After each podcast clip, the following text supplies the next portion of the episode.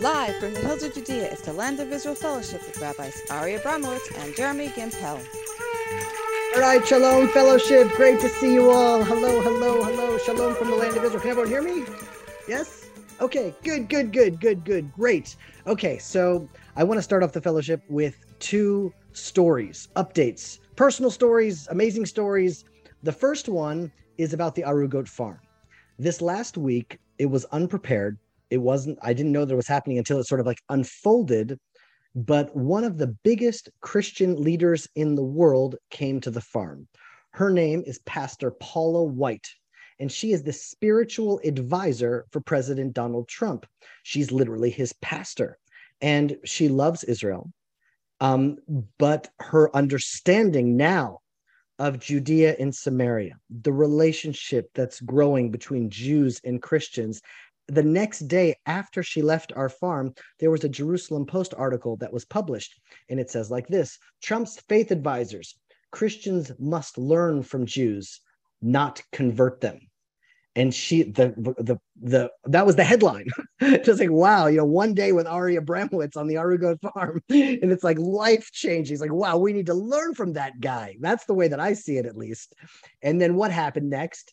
Uh, the, the article continues a former us president donald trump's closest evangelical advisor florida pastor paula white believes Christians should learn from Jews rather than try to convert them. So much so that she is now in Israel studying Torah with Orthodox Jews. So she spent the day learning with us.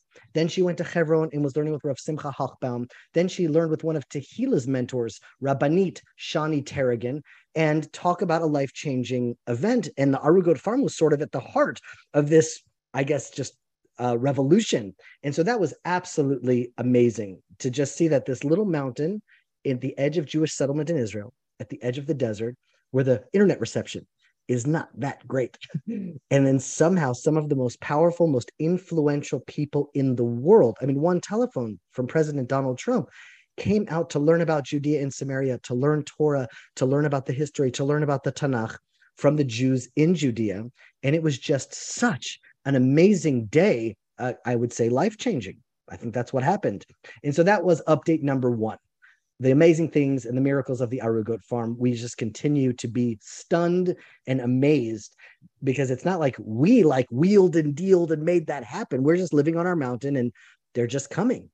And so the second thing that I wanted to tell you about is about my oldest son, Lavi. Lavi now is 19 years old. He finished the military, uh, the uh, the his high school, and now he's in a year of learning in yeshiva before he goes into the army. And, you know, all of my prayers in one way or another, even when I'm praying for other people, even when I'm praying for myself, somehow my children are always inside the hearts of all of my prayers. They're my gifts. They're my responsibility. They're my greatest joy. They can be the source of my greatest pain. and um, I think Jordan Peterson said it really beautifully. He said, You can only be as happy as your least happy child. And I think that there's a lot of truth to that, that you just feel their pain. You're with them in their hard times, and you just so much want them to succeed. And for the last six months, Lavi has gone through the hoops. He has gone through interviews and group dynamics and tests upon tests upon tests to get into this elite intelligence unit in the military. It's actually a 10 year program. Four years you learn in the Technion. That's kind of like Israel's MIT and then you're in the military until you're 30. and Jeremy, Jeremy, if you tell yes. them this, you're going to need to kill them if you tell them this. No, the truth is, I won't ever know what he's working on. I won't know what he's doing, but only 23 uh, people were accepted this year into the Psagot program.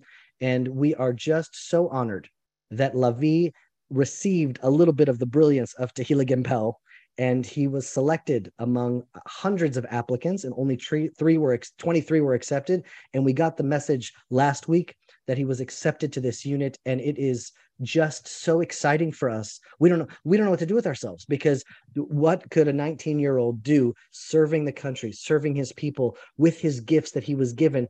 It's just the best ever. And you know Lavi was not a simple child. If Ari knows that. He was we know we used to always say that you know children are like pancakes. The first one doesn't always come out the way you want.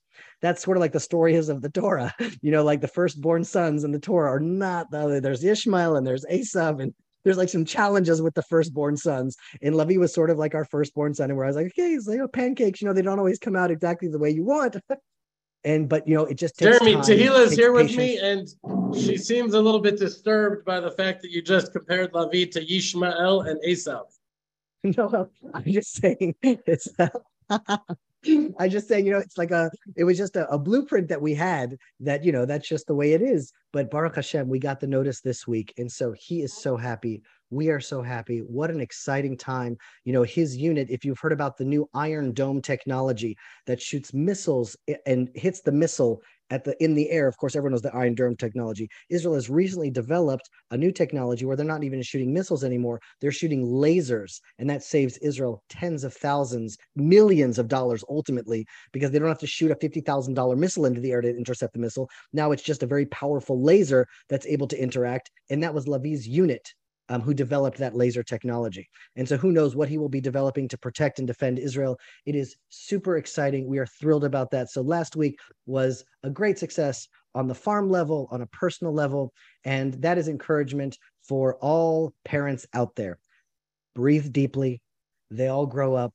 The brain continues to develop uh, there was one time where we, Teal and I were watching I think some comedian somewhere says, you know, sometimes we just we miss our teenagers now that they've gone off to college, and so what we do is we go upstairs and we bang the door closed over and over again, saying, "I hate you, I hate you, I hate you," and then we remember, ah, the nostalgia. when we miss our child, we just we replay it over and over again, and so. So don't worry, it's um they all grow up eventually and baruch hashem uh, Lavi is really coming into his own. And so i just wanted to share that really great news with the fellowship. And with that good news about family i want you to know that this fellowship to, from tehillah and myself will be entirely dedicated around the subject of family and in particular marriage. That is going to be the theme of this week's fellowship. And i already see ari's face being like jeremy's doing a, a podcast about marriage and that's fair. I have disclaimers before i get into it because i'm not saying that i'm a good husband but i am saying that perhaps i have learned a few tricks of the trade a few insights along the way. And of course Tehila is going to start off the session and so i'm not concerned. But with that i would like to pray for everyone's family today pray for everyone's marriage, pray for everyone's children, that we should bring our hearts together. Just reading the chats from Africa and from Europe and from all across the United States, that um, that this session should be a blessing for everyone's marriage, for everyone's children, for everyone's loved ones. Hashem, Master of the world, bless our families. Bless our marriages, bless our children. We've come here today to start our week and align our lives with your vision, to align our lives with your will. We know that our families are the most precious thing, the most valuable thing that we have in our lives. Let us put family first. Let us put family in its proper place in our lives. Help us not get confused, not get tempted. Help us not get distracted. Family is the foundation of the Torah. Family is the foundation of our lives. Please shine your light into our homes, into our marriages, into the lives of our children, into our grandchildren, into our loved ones. Hashem, your light, may it be the light that guides our homes. One family at a time, one soul at a time. We want to bring more and more light into this world. Bless our families to be living examples of your light and an expression of your Torah in the world. And as we build our homes, may you see it as another brick in your home in building the temple in Jerusalem, another stone in the walls of your kingdom on earth. Hashem, strengthen our families, build our ark, guard us from the floods all around us. Put your shield around our families and let us grow in righteousness, grow in love, grow in unity, strengthen us, bless us. Amen. Okay, my friends. So now, before we kick it in and I hand it off to Ari, which I am going to do in just one second, I do want to say one more update. I wanted to start off positive. You know, I wanted to start off positive. And now, of course, along the way on the Judean frontier, there are highs and lows and challenges and obstacles. And we believe that everything is ultimately for the best. But I do want to share with you our newest challenge. As you know, the Arugot Farm in the last year, maybe two years, has actually become a headquarters for Judea. And out of the Arugot Farm, we've actually raised a generation of young men and women that are now starting their own farms. And I wanted to tell you the story of our shepherdess, who you all know because we visited their home. Her name is Nechama. We have pictures of her from when she worked on our farm. And she is on a mission to start her own farm with her husband that she met on our farm. Do we have pictures of Nechama really quickly from from our with when we had goats in the in the Arugot farm? There's some just beautiful pictures. A professional photographer came and just took these gorgeous pictures. And so that is Nechama before she was married. She's 19 there, and there she is with our sheep. And she met what can only be seen as a, one of King David's men. That is Israel right there. If you had to imagine, what did King David's men look like? What could they have? It's like he jumped out of the pages of the Bible, that and they met each other and they fell in love and they now have their own child and they are now starting a new farm in what is called Ma'on. And Ma'on is a biblical area, very connected actually to the mountains of Ziph and the Arugot farm. And um, the next picture that I'm going to show you, I've asked to not be published anywhere. I'm just showing it to the fellowship that are watching live right now. But what happened days ago is that Israel was out with his sheep and he was ambushed, lynched, and almost left for dead by a group of Arabs and anarchist leftist Jews. And he received a boulder to the head. He fractured his skull in three places. He's right now deaf in one ear. But Jeremy, make it clear, it wasn't anarchist leftist Jews they were there, but the actual attack happened from Arabs. No, but they were organized by the leftist Europeans. And like there was this, this was what's coming out now. It seems it was a strategic attack against him. It was planned. They knew that he was going to be alone out with the sheep. And they, oh yes, the attack was done by Arab terrorists, and they caught the Arab terrorists. And he will now spend many, many years for attempted murder in Israel. At least that he was um, caught and taken to justice. But there he is in the hospital after going through all these different CT scans. He was there for several days. And he's like, I don't know what to say, but Nechama, I feel some sort of fatherly connection to her. I mean, I'm the one that gave her speech on her behalf at her engagement party. And we've been supporting them for many years. I mean, not many years, but many since they started their new project in order to start this new farm. We have been sort of wind sort of blowing in their sails. They know that they have our spiritual backing, sometimes our financial backing, and we've done whatever we can to make to ensure their success. We feel as though they're just like farmlets that have come out of Arugot, and they are our responsibility no less than the Arugot farm itself. It's like the Arugot farm has become a headquarters, and these are our branches that are slowly inheriting the land of Judea. And so Israel was is obviously he's still recovering half uh, earlier half of his flock of sheep were stolen. And so they have just been going through just really difficult times. And i want you to understand just the providence the spice cart god's hand on our farm and on these farms. But where they are trying to establish is the ancient biblical site of maon.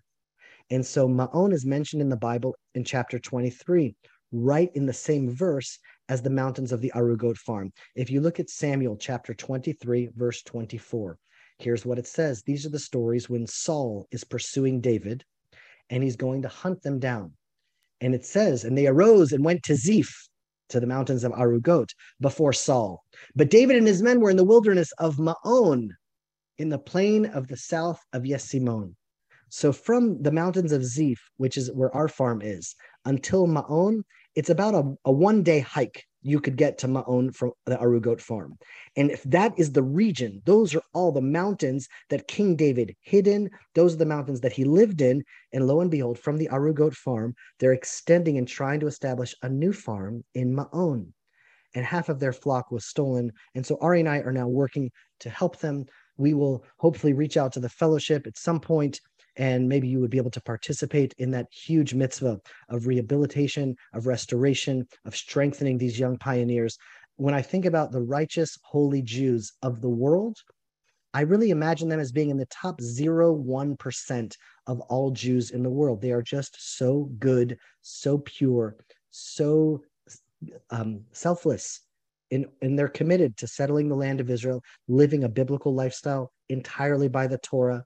And so we're going to do whatever we can to help them. And of course, whatever we do is what our fellowship does. And so Ezrat Hashem, from this disaster, may they only become stronger, braver, and strengthened. May light come from that darkness.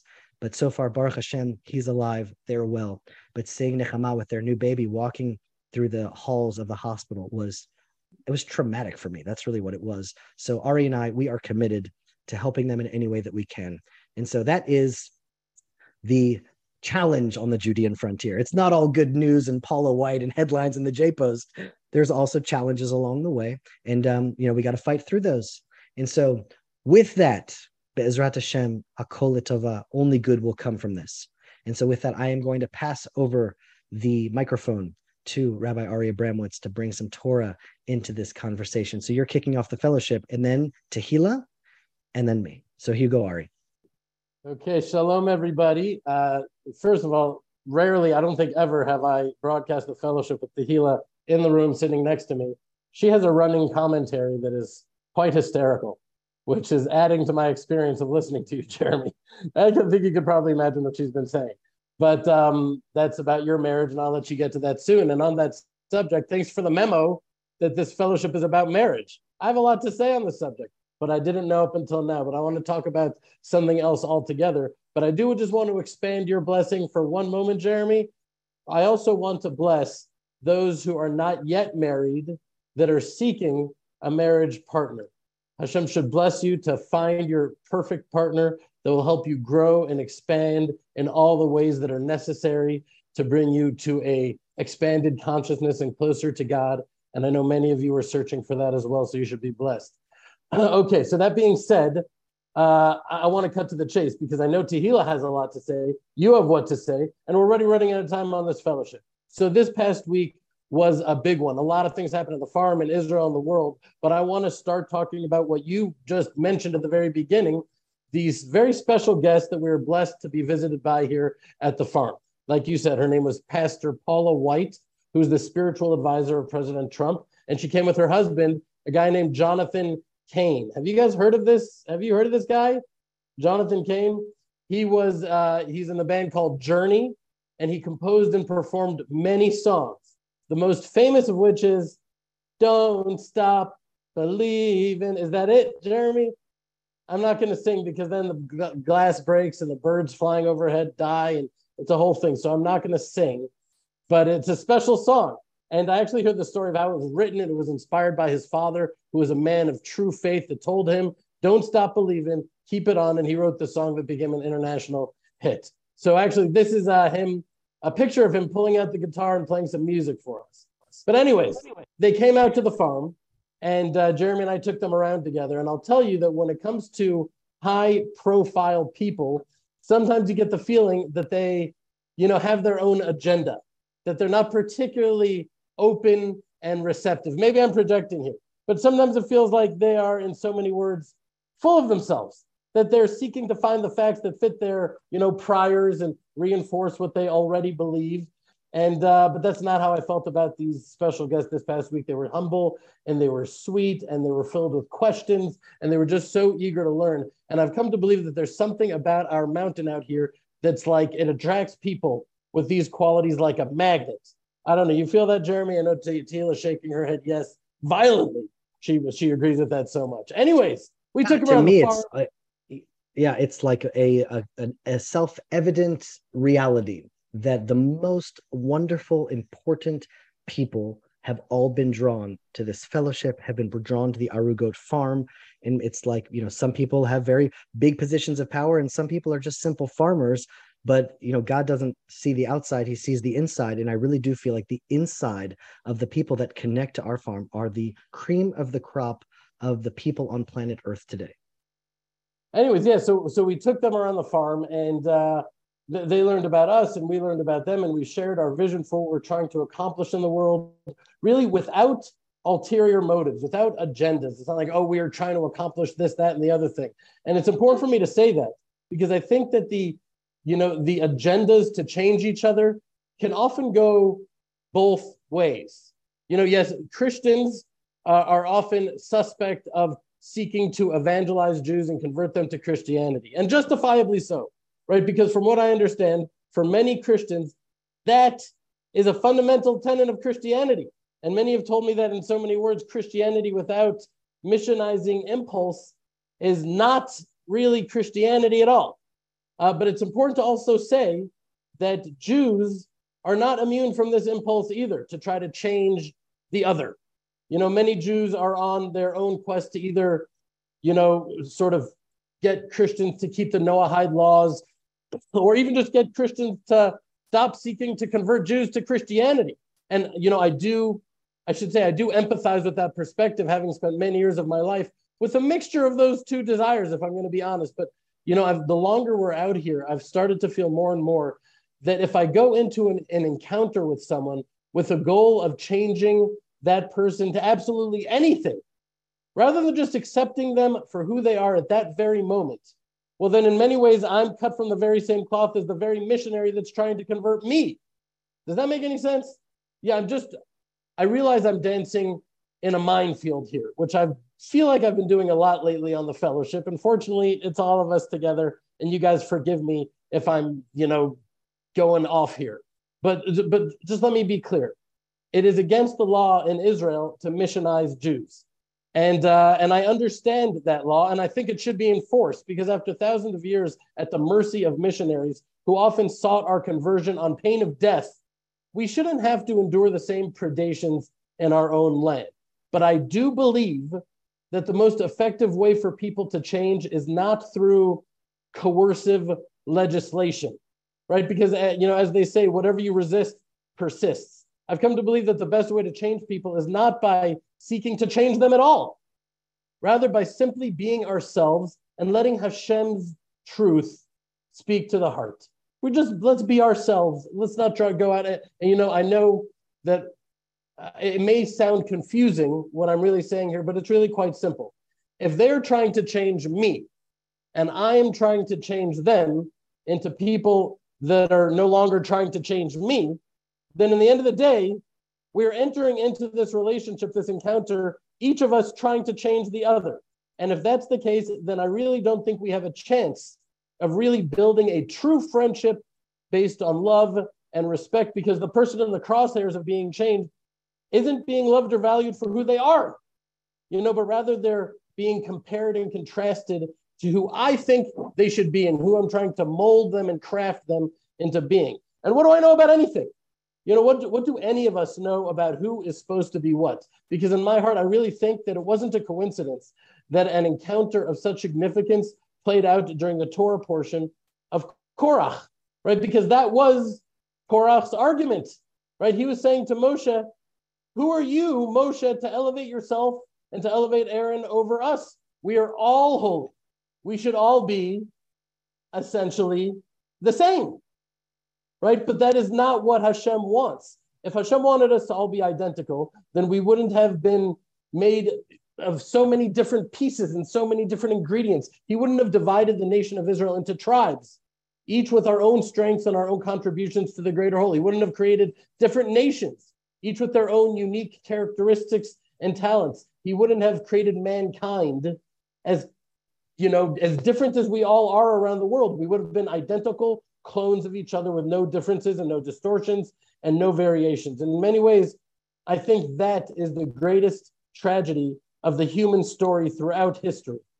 You know, the never ending quest to make everybody else into a projection of ourselves, from Cain and Abel, who couldn't appreciate each other's differences, to Korach, to the world we're living in today, right? Mankind just suffers from this miserable and lethal disorder of not respecting the differences that make us unique. I've had Christians tell me that they're just, if they're going to be honest, that they're intent on just removing the scales from my eyes that are blinding me to the truth. And to them, I respond that that is exactly my goal as well. You know, but if they're dedicating their lives to removing the scales from my eyes, and I'm dedicating my life to removing the scales from my own eyes, then who's left to remove the scales from their eyes?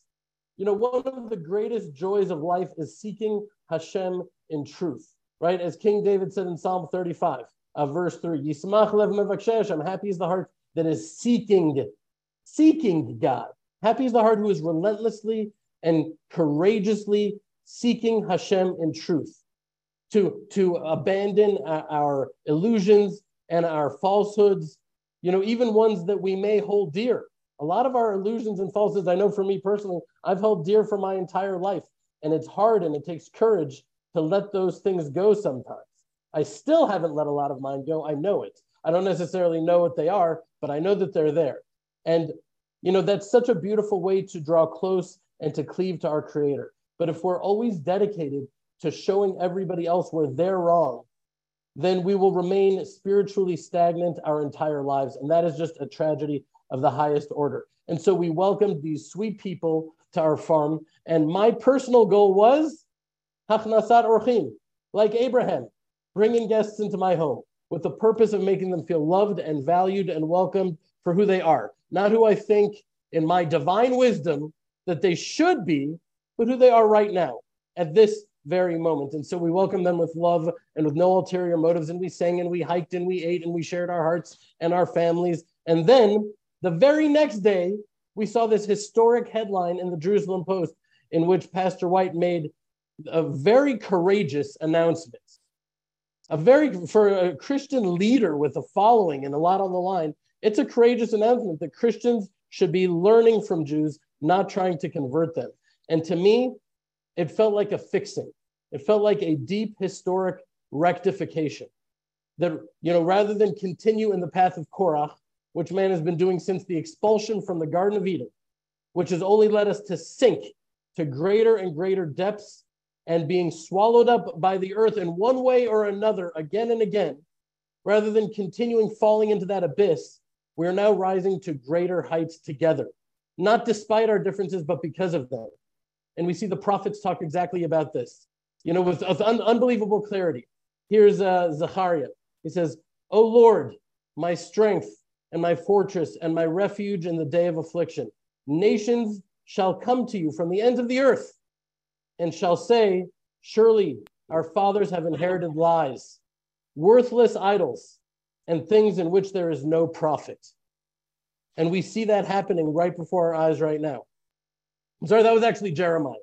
Forgive me. And and uh, Zechariah, Zechariah, he says, and many people uh, and strong nations shall come to seek the Lord of hosts in Jerusalem to pray before the Lord. Thus says Hashem, Lord of hosts. In those days it shall come to pass that ten men from the nations of every language shall take hold of the robe of a Jew, of the tzitzit of a Jew, saying, We will go with you, for we have heard that God is with you. And this is all happening just real time at our farm. So I want to bless us, my friends, that we continue in the mission of this fellowship, right? By coming together with hearts of humility and love and recognize that Hashem made us different because he wants us to be different. And the only way to bring about the change the world needs for redemption is by looking deep within ourselves and changing ourselves. And may the love and humility of all of you, the holy people in this fellowship, who I so love and admire and respect, who I owe so much to, may you all continue to be a spark that ignites the flames in the hearts of all of mankind, bringing about the redemption for which we have all been yearning. Shalom, my friends. And now for the real show, Tehila. She, the question no, no, no, no, no. I am introduce Tehila. She's not on first. yet. She's not on yet. Fine, you fine, fine. I get it.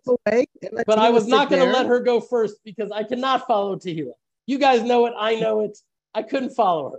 So, so uh, okay, Jeremy, so, back to you, and then I'm going to let you introduce Tehila. And Tehila, you just press this little down. Okay, button. excellent. Thank you. That's exactly what I want to do. I want to introduce Tehila. So you should now step away, let Tehila sit down. Now Tehila and I are we're doing our thing together. Oh, hi, hi, dear. How are you? Great to see you. This is fun. I love it when we go live together, Tehila. That's really fun for me.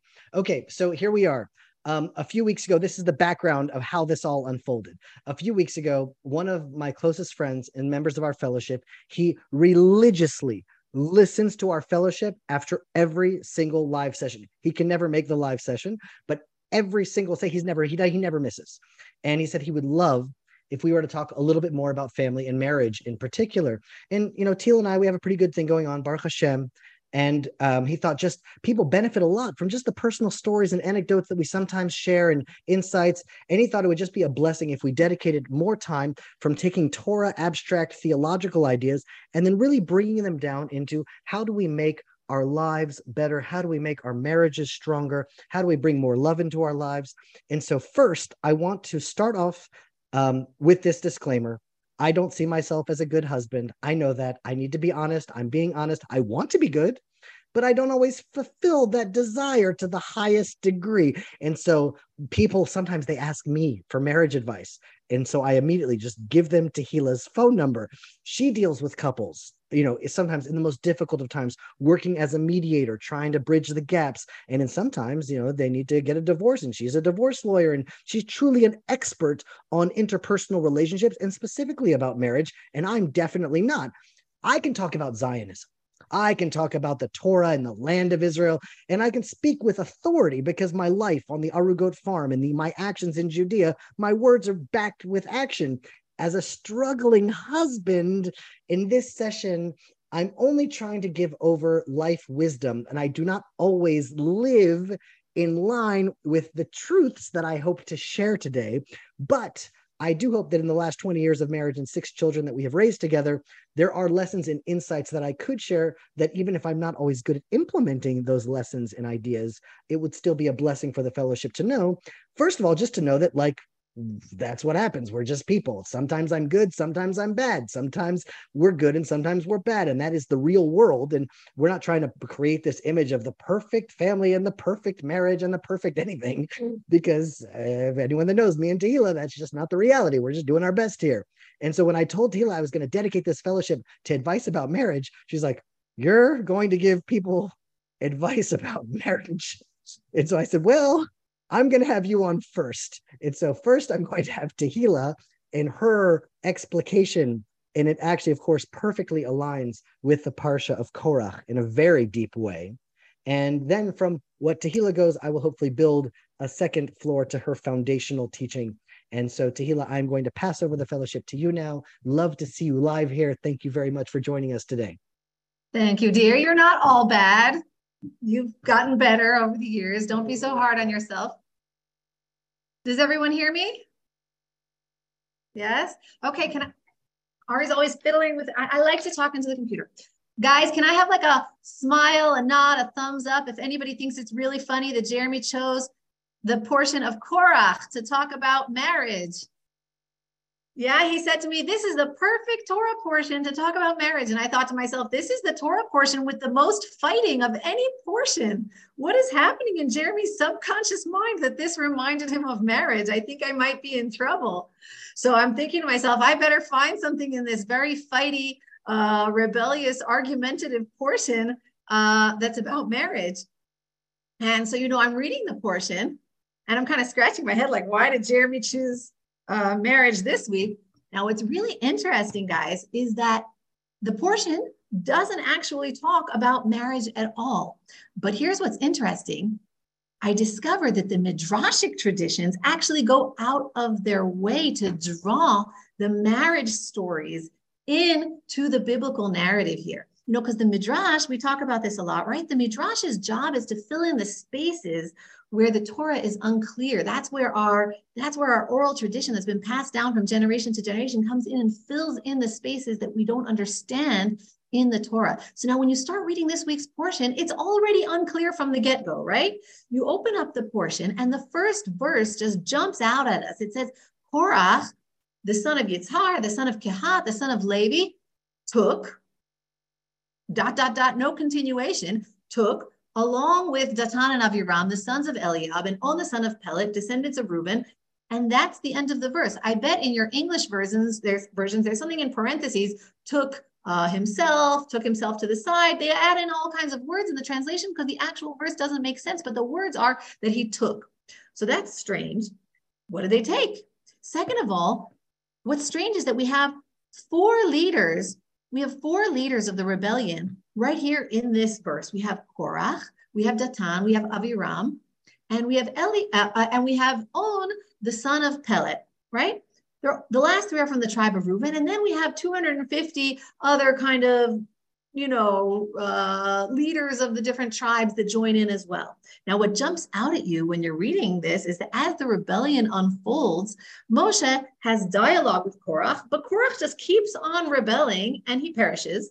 And then Moshe tries to go into dialogue with Datan and Aviram, and they're really rude. They refuse to even talk to him. They perish. Then the 250 take the incense challenge, thinking that they're going to be chosen by Hashem.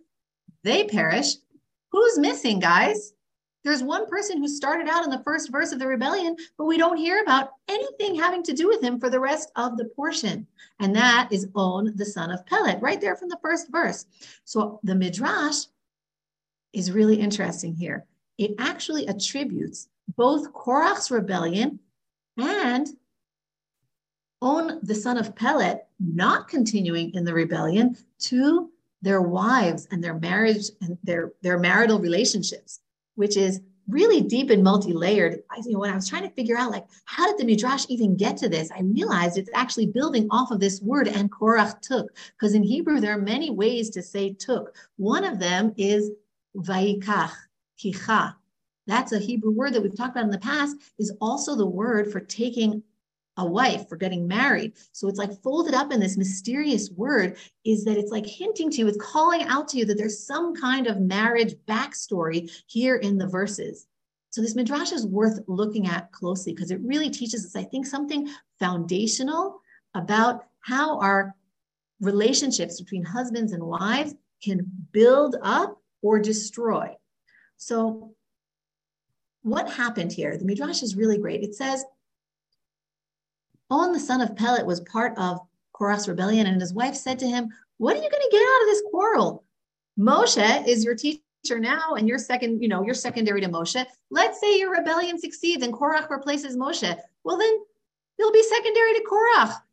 What are you even going to get out of this revolt? Right? So, you know, On has gotten himself all riled up. He's feeling bad about his status in life, and I need more honor. And, you know, when you first read it, she sounds kind of harsh, like, hey, buddy, you know, hey, husband, you're a second rate guy. So you're going to be a second rate guy no matter what. That's not really what she's saying. What she's saying is, is you're from the tribe of Reuben. You're not going to be a Levite. I like you the way you are. You don't have to go try to be something that you're not. Not Korach is in his whole ego trip, but that's not your fight to be having. You're a student of Moshe. That's wonderful. Meaning she's pushing him to be an upright, humble person who's happy with his lot in life. She's saying it's not just about having more and more status. Be a student of Moshe. That's amazing. You're learning from Moshe. And then the Midrash goes on to say, you know what On said to his wife? He's like, oh my gosh, you're right. He said, what can I do? I swore to them that I would be with all of them, meaning he's stuck in this one vision of how things need to play out. He's like, well, you know, I'm locked and loaded in this in this rebellion. I can't really back out. He's stuck. And here's her amazing job, Mrs. Mrs. On's job. You know, when when God created Eve, it says that she wanted to make that God wanted to make an Ezer Kenegdo, a helpmate against him. And look what a perfect helpmate against him she is. You know, the ideal wife that the Torah and the sages are portraying is not one that just blindly says, uh huh, uh huh, whatever you want, honey, right? She builds up her husband to who he can be. She supports him and she strengthens him. But when she sees he's going off the right path, she doesn't just say, okay, sweetheart, whatever you want. She takes matters into her own hands and even goes against him, but with the intention in her heart of helping him be more upright. So she's exactly trying to be his helpmate against him, meaning she wants to help him, even if it means sometimes being against him. Look at the complexity that the Torah and the sages are able to hold on to in trying to give us a model of what a, a, a, um, an ideal relationship is. And then Midrash goes on, and she actually uses the words of Korach himself. The Midrash says that On's wife said to him, Remember, all of the assembly are holy, right? What does that mean? She goes, You guys are all, all the men in this rebellion, I bet, are so holy you sit down and I'm going to save you. And what did she do? She gave him wine to drink until he fell asleep. She laid him down and she loosened her hair as if she was bathing. And then whoever came to call on to come out to the rebellion against Moshe saw this immodest woman and they were like, oh, well, catch you later, On. We're just going to keep on going on our way. Right. So she actually said, here she's just so brilliant. She turns around Korach's own words to show her husband the absurdity of his line of thinking. Korach said, Oh, we're all equally holy. We're all so holy. Yeah, you're so holy. Why are you rebelling against God's will? So she goes, Oh, these people are so holy. They're surely going to be careful to not, you know, look at an immodest woman. Well, where did they get all of those ideas of modesty? Moshe is the one who taught that to us. So if you if you believe the Torah, then why are you rebelling against Moshe? You're so holy. So she's showing him, she's highlighting for him through her examples, through her living actions, she's highlighting for him the fallacy in his thinking. And then when On wakes up, Korach, the Midrash says, and his company had already been swallowed up by the earth. And the Midrash here is so uh, colorful. It says that the earth opened up all the way until his very bed so that he would like clearly see that's because of what his wife did that he was saved. And then the rabbis conclude that part of the Midrash by saying that when Proverbs 14 1, when it says the wise woman builds her house, that is what we learn from the wife of On, the son of Pelet. And then the Midrash says that this is contrasted with the second part of the verse in Proverbs where it says, But the woman with folly tears it down. The rabbi said that that is the wife of Korach, because the wife of Korach was also responsible for the downfall of her house. Look how amazing the Midrash is. It's basically filling in the blanks of how did these guys end up where they ended up? They all ended up where they ended up because of the decisions that their wives made. And so it says, what did she do? Now, there are a lot of Midrash, uh, Midrashic versions of what Korach's wife said to goad him into rebellion. Some say that she was like mocking Moses' teaching. Some say that she was upset that they had to tithe their tithes to the priests. And some say that she was complaining about his shaved head. She didn't think he looked cute because Moshe, Moshe said all the Levites had to shave their heads and she thought he looked kind of bad. There are a lot of different versions, but I don't even need those midrashim because I know exactly what the dynamic was. I can feel what the dynamic was, right? I don't need to choose because I can see it in my mind's eyes. When you know On the son of Pelet's wife, was encouraging him and showing him it's amazing to be a student of Moshe. You should be happy with your lot think about Korach's wife. She had even more reason to be encouraging her husband and building him up. I mean, he's a Levite, not only a Levite, but from the most honored family of Levites, the family of Kehat. They get to carry the vessels of the tabernacle. She should be saying to him, Wow, I am so proud of you. You are so lucky. But what does she do? I know what she did. She tears him down. And it doesn't matter what particular thing she was minimizing. She, what she was really saying to him is Moshe has more status than you. They've turned you into a nobody. The Talmud uses the most colorful language, says that Korach's wife said to him, Moshe treats you. Now, watch this language that they use. Close your ears, children. He says, Moshe treats you like a piece of excrement that he kicks around. That's what the Talmud says that Korach's wife said to him, that you're a piece of excrement that he kicks around. What is Korach hearing? He's hearing that to my wife, I look like a piece of excrement being kicked around. What does that do to a man? What does he feel?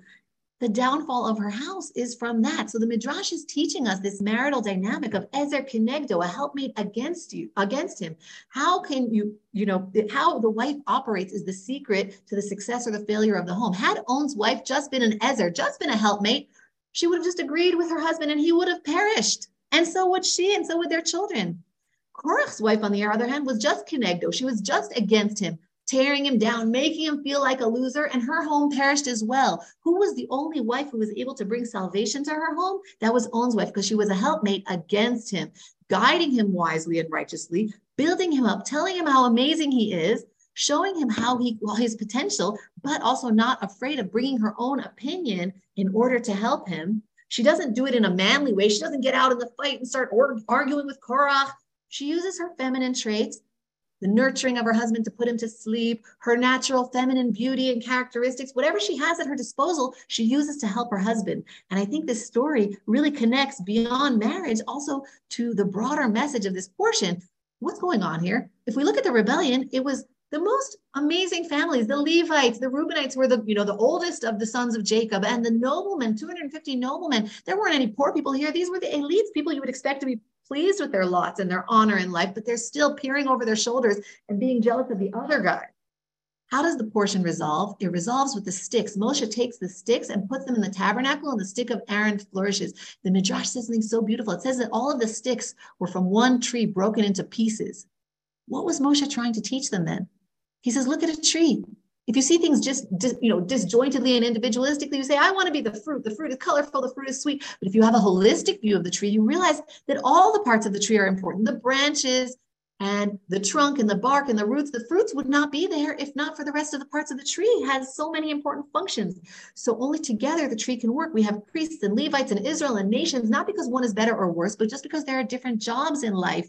Everyone has its own unique attributes. And i was reading the Netivot Shalom. He says something amazing. What was Korach's claim? He says kol ha'edah Kulam Kedoshim, all of the assembly are holy. He says it Kedoshim in plural, meaning he sees the assembly as a bunch of plural individuals, but Hashem looks at us as one body, as one unity with many parts. And the Midrash goes on to say that this, say that these sticks, the sticks stayed in the hand of the kings of Judah, the house of David, for all of the years of the kingdom of David. And it was lost when the t- temple was destroyed and that it's going to come, these sticks are going to come back in the times of Mashiach. Now, that's obviously not literal because we know that those sticks were kept in the temple. What does it mean that he held it? He held, the kings held it in their mind. They understood the idea of the unity.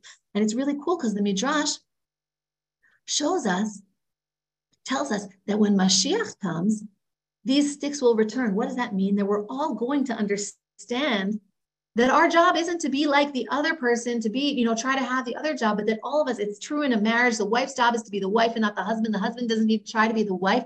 And it's true for all of us. And here you know even in our fellowship for everyone to understand what is what is it to be a priest? What is it to be a levite? What is it to be israel? And what is it to be a nation? We'll all understand that we are all parts of the same tree each with our own unique jobs. So with that i'll hand it over to you jeremy to give some of your marital wisdom as well Thank you very much. That was brilliant. Thank you very much. And that's actually what I wanted to talk about. I wanted to talk about the separation of men and women. That's really what the essence of this of this teaching is that the world today is so confused. They're not just erasing the lines, they're scribbling the lines and cartoon lines, and there's crayons everywhere. And it's so confusing that if you just ask one of the um, most hardcore left wing secular people today, what is a woman? They can't answer you. Ideologically philosophically they can't answer you. And so what i want to talk about today is going all the way back to the source. God created man god created woman. What does that mean when they come together and so I've already given my disclaimer. And so now what I want to do is I want to just try to share the insights that I have from the Torah and hopefully from a little bit of my life experience. But first, I want to just mention what Tehila referred to several times because if you do not read the Hebrew, I checked, I'm not exaggerating, seven different English translations, both the Jewish ones and the Christian ones, and all of them miss this mark. So I want to open up to chapter 2 in the book of Genesis, chapter 2, verse 18. And it's the creation of man and the creation of woman. And here's what it says And Hashem Elohim said, It is not good that man should be alone. I will make him a helper against him. And in every other translation, it either says a helper corresponding to him, a helper completing him, a helper comparable to him. But Ezer, kenegdo, literally means a helper against him. It's like versus. It's like the Houston Rockets versus the Denver Nuggets. The word keneged is versus. So he's making a helpmate that is against him. And that is really important. From the get go, the Hebrew here is really clear. The Torah isn't saying that he manned men and women to live happily ever after in a constant state of unending love and romance. It's like, no, no, no. Men and women are going to come together, and inherently there is going to be a clash swords that will clash against each other and sharpen each other. And the Torah therefore says, Man shall leave his father's home, cleave to his wife, and they will become one flesh. That's the ultimate vision. But how do they become one? It happens not through love and romance. It happens through kenegdo. It happens through two opposing forces, two opposite energies, two different minds, two different needs that come together and they make something new. But if you expect love and marriage to just be happy romance Hollywood, then what happens is you have created the platform and the vessel for unhappiness in life. Because unhappiness, as we mentioned in the past, is the gap between your expectations and reality. And the Torah is telling us from the beginning don't expect anything else. It's an Ezer Kenegdo. The entire process is going to be something that is um, a clash of worlds, a, a coming together. And there was this one picture that I saw on Twitter.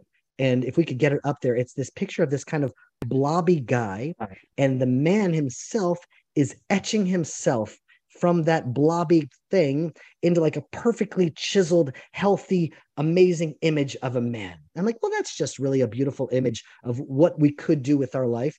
But I think that that's actually a good way for men to see their wives arguing with them. And because we're in the parsha of arguments, we're in the parsha of clashes. That's what it's talking about. The our wives, as they are doing that, they are edging us, molding us into who we were created to be. And it's a little bit of a kenegdo. It's a little bit against us. Each time it hurts a little bit. Each time they're chipping away at us. They're chipping away at our ego. They're chipping away at our selfishness. And that eventually that kind of like blobby thing is becoming strong, a muscular body. That's what happens to us. Emotionally, we become stronger. Psychologically, we become stronger. Spiritually, we become stronger. That kenegdo, that interaction is molding us into who we were created to be. And I read this beautiful quote from a Stoic philosopher named Seneca. And he says, Happy is the man who can make others better, not merely when he is in their company, but even when he is in their thoughts. And I think about that with Tehila all the time. I'm alone doing my thing, and it's like a little angel on my shoulder. What would Tehila think of this? What would Tehila do of this? Even when she's not around me physically, I still, she makes me a better person just because I know who she is. And the goal of any love relationship should be to bring out the best within each other, to speak from the highest place within yourself and direct your speech to the highest place in the other and help grow that person into who Hashem created them to be. And as we both, in husband and wife, grow closer to Hashem, we grow closer to each other. And that is, of course, the ancient Hebrew within the word itself. The word for Hebrew, man and woman, is ish and isha. If we could get it up on the screen, you can see it in the Hebrew itself. And then that's comprised of three, four letters in total ish, isha, and there's two letters that are the same in both of them. Is can we get it on the screen, please? And that's the aleph and the shin. The aleph and the shin, which are in both of them, is fire, and the letters that are different is the yud and the hey, and that's Yah, that's God. And so, what is it saying? It's like husband and wife. If God is not in the center of that relationship, forget about it. In this modern world, if you don't have God in your life, the fires of Netflix and Hollywood and the media and social media will consume you. Only God can stand as a hedge, as a shield between the sanctity of your marriage and the insanity of the outside world. But what's the problem? Marriage is not a simple thing. Marriage is hard work. Life is hard. Life is a hard work. And why is marriage hard? Because there are two people with two opinions. And that means almost by definition, there's going to be arguments. And so, what do we do with that? We're in the parsha of arguments. And this is an ancient verse from the Ethics of Our Fathers, Masechet Avot, chapter 5, verse 17. And here's what it says Every dispute that is for the sake of heaven will in the end endure. But everyone that is not for the sake of heaven will not endure. Which is the controversy that is for the sake of heaven? Such was the controversy of Hillel and Shammai. And so it's saying that there's two types of arguments an argument that's for heaven's sake with God in the center, and there's arguments that are not for heaven's sake, and who knows what the agenda is. Maybe it's ego, maybe it's money, maybe it's pride, maybe it's power. And which is the controversy that is not for heaven's sake? The one for heaven's sake was Hillel and Shammai. Which is the controversy that's not for heaven's sake? For not heaven's sake, it says Korach and his Edah, Korach and his congregation. But what's so interesting about this is that the argument that is for heaven's sake, it says in the end will endure. Well, I mean, it should be, will be solved. We'll get to the final solution. It's for heaven's sake, God will eventually show us the truth. It's like, no, for heaven's sake, the argument, if it's really for heaven's sake, the argument will continue to go. And in some ways, I feel like Tehila and I, we have arguments that we've had uh, for centuries. But literally, it feels like I hear Tehila's voice echoing through the generations. But I've told you so many times, why do you go out to dinner with Ari if I've made dinner for you and the kids? And I've heard that throughout many, many lifetimes. And it sounds like an argument that has endured. It's endured but we are both with God in our center. It's okay. I'm becoming better. I'm slowly, slowly becoming better. But there are entire sentences that I'm not allowed to say in my house anymore. I want you to know that disputes that have endured, for example, I'm not allowed to say the words I thought anymore. If you could imagine that. I know that I'm about to go overtime, so I'm going to ask everyone's permission for an extra seven minutes. Is that okay? Because this is this is this is golden material here. Ari, you're shaking your head. I don't get to go over seven minutes. You always go overtime. Seven more minutes. Everyone's going to like it.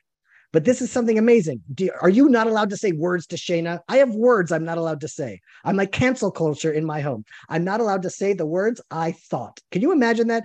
Tia will be like, "Why sound, are you playing the guitar?" sound like a lunatic. You're making me sound like a lunatic. Don't make me sound like a lunatic. Give me my best. Do my best argument, not my worst argument. So why are you playing the guitar? And I'll say, well, I thought the house was ready for Shabbat. It's like you thought. You're not allowed to think. You ask, is the house ready for Shabbat? I will say, Where are you? I'm like, Well, I'm riding Hector on my horse with Eden. And like, You're riding Hector with your horse? I said, Why? I was like, Well, I thought it was a good time to ride the horse. You're not allowed to think. Don't say I thought. And I'm like, okay, I need to ask. Don't think, just ask. So I'm working on that. I never say I think anymore. I've learned that lesson. I try, I don't always ask, but I'm getting better at the asking part also but I'm just trying slowly but surely. And of course, so now after 20 years of marriage and, multiple lives, perhaps just echoing through the generations, why did you ask? Why are you thinking, Jeremy? No thinking aloud in this family. So I'm working on it. And I just, you know, I'm trying to listen, but, you know, Hashem blessed me with an ability to talk and communicate. And to the degree that I'm a gifted communicator, I am a dysfunctional listener. And that's something that I really need to work on. So in my own personal journey, in becoming a better husband and a better listener and a hearer and i ask her what she needs and i'm not so good at that but over the last 20 years of marriage I, i'm getting a little bit better and you know we we still have arguments because they endure because Tehila is on a mission to try to make me a better person and you know I, I still have i'm like a single-minded focus inability to see and hear what's going around at me. Like sometimes you know we'll just have challenges but that's not for the fellowship because that's each individual person is going to have their own individual challenges. But I want you to know that, you know, with all of that, it's too simplistic to say if we're now trying to get to like rules about husbands and wives. It's too as easy to say the man is the authority and the woman's job is to submit. I, I, I would say that that's true when it comes to the Torah law meaning if an Ashkenazi girl marries a Sephardi girl, the husband is the authority and she should adopt all of his halachic positions. She is joining his home, she's taking his last name, and then he is the authority of the Torah in the home. That's fair. But to say that he's the authority of everything in life, I just don't see that in the Torah. If I was the authority and Tehila's job was only to submit to me, uh, I don't want to think what my life would look like, what my children's life would look like. It would be an entire Israeli salad. That's not, that's not, that's not nuanced enough. Abraham and Sarah, Abraham is told everything your wife says, everything Sarah says, listen to your wife. In Isaac and Rebecca, it's Rebecca that was able to see the truth of Jacob and Esau, and Isaac was blind to it. And Rebecca is the one. You see it with Moses and Zipporah. Zipporah is the one that wants to circumcise their children. So many times, the wife isn't just submitting. Look at the stories in the Midrash with Korach. The wife is there as an Ezer Kenegdo. It's a balance that they're there to both help each other. But there is an ancient division made in the Kabbalah between men and women. And I found this to be absolutely life changing. And it says that man is Chokhmah and the woman is Bina. Those are their strengths, those are their powers, those are their attributes. Those are two different types of wisdoms. What is Chokhmah? Chokhmah is the initial influence, the initial inspiration. It's like, I want to move to the Arugot farm and live alone on a mountain. That's the initial in- influence into the world, the initial inspiration. Binah is the ability to take that big vision and to break it down into details, the architectural plan of that idea. So, Chokhmah, I want to build a home on a mountain. I want to build a tower in a valley. Binah understands the vision, but has the gift to make the architectural plans. What's the height of the ceilings? What's the thickness of the walls? How big will the rooms be? The details. But what happens is that one time you know you'll be inspired. And then your wife will say ah but what about this? But what about that? And we sort of experience that as a downer. But when you read the midrash chava's hair was braided. She braided her hair because the man is just like undifferentiated just wild. And it's like the the wife's job to help us bring it down into earth to braid the hair that we can break it down into the details. I want to go to the beach on friday Friday is so long now. The ocean is so much fun. We got a 19 year old, we have a five year old. Everyone enjoys the beach. It's so hard to find an activity where everyone can enjoy. It's summertime. Let's go to the beach.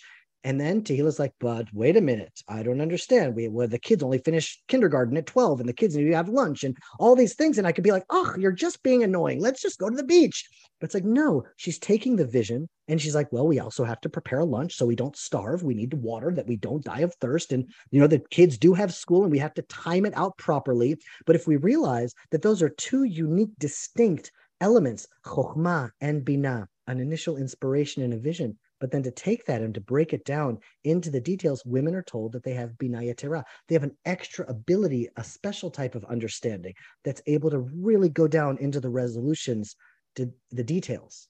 And so they also say that man is the sun and woman is the moon. So the man's job is to be the shining light in the home. He needs to be the source of Torah in the home. He needs to be the shining light of Emunah in the home. He needs to be the influence of the energy of that home. He's the sun that's radiating that light. Now, the wife can reflect the light and make something marvelous like moonlight, but the man's responsibility is to be the spiritual light in the home. At the same time, the man is like the rain and the woman is like the earth, ima adamav, like Mother Earth. That's like that's like a Hebrew term that we use. It's like emotionally, the man needs to feel like he's providing the rain, he's providing for his family, he's the influencer, and the woman like a womb, like the earth, take that and to grow it, to take what's been sowed and to grow it into something beautiful. But the problem today is that men are not men and women are not women. And the problem now is that women are trying to make men like more trained women. It's like, no, no, don't try to make men into better women. That's not the right way. You're missing the mark there. Men are not unrefined women, men are men, and women are women. And if we can get that, that actually coming together, that clashing of swords makes both of us better in the end. Remember, man is a hunter. And so, what did we do? We were single minded, tunnel vision, one thought go bring back the food for our family. So, we do not have the superpower ability of multitasking that women have. So, women would be sitting around the village as they're sorting out the wheat in small groups, chattering through their things. They're able to do things and talk at the same time. Sometimes I'm doing the dishes and Tehila starts to talk to me and I stop doing the dishes and I turn to Tehila to give her my attention. And then she sort of gets annoyed at me, like, why are you stopping to do the dishes? Keep on doing that. Let's just talk while we're working. Talk while we're working. And I'm like, I don't know how to do that. I am a simple man. I am sorry, dear. I just, I'm stupid like that. I just know how to do one thing at a time. And that's just the way that men are made. But if we accept that, then don't try to make us into something that we're not. I mean, my friend was over for Shabbat and she told me this funny story. She had 16 yeshiva boys uh, over for Shabbat, just chesed on top of chesed, kindness, welcoming them to their home, feeding them, buying the food for them. And then at the end of the meal, she put a big garbage bag right next to the door. And all 16 boys just walked right over the garbage bag and didn't put any of their food in the garbage. And these were like great boys, great families.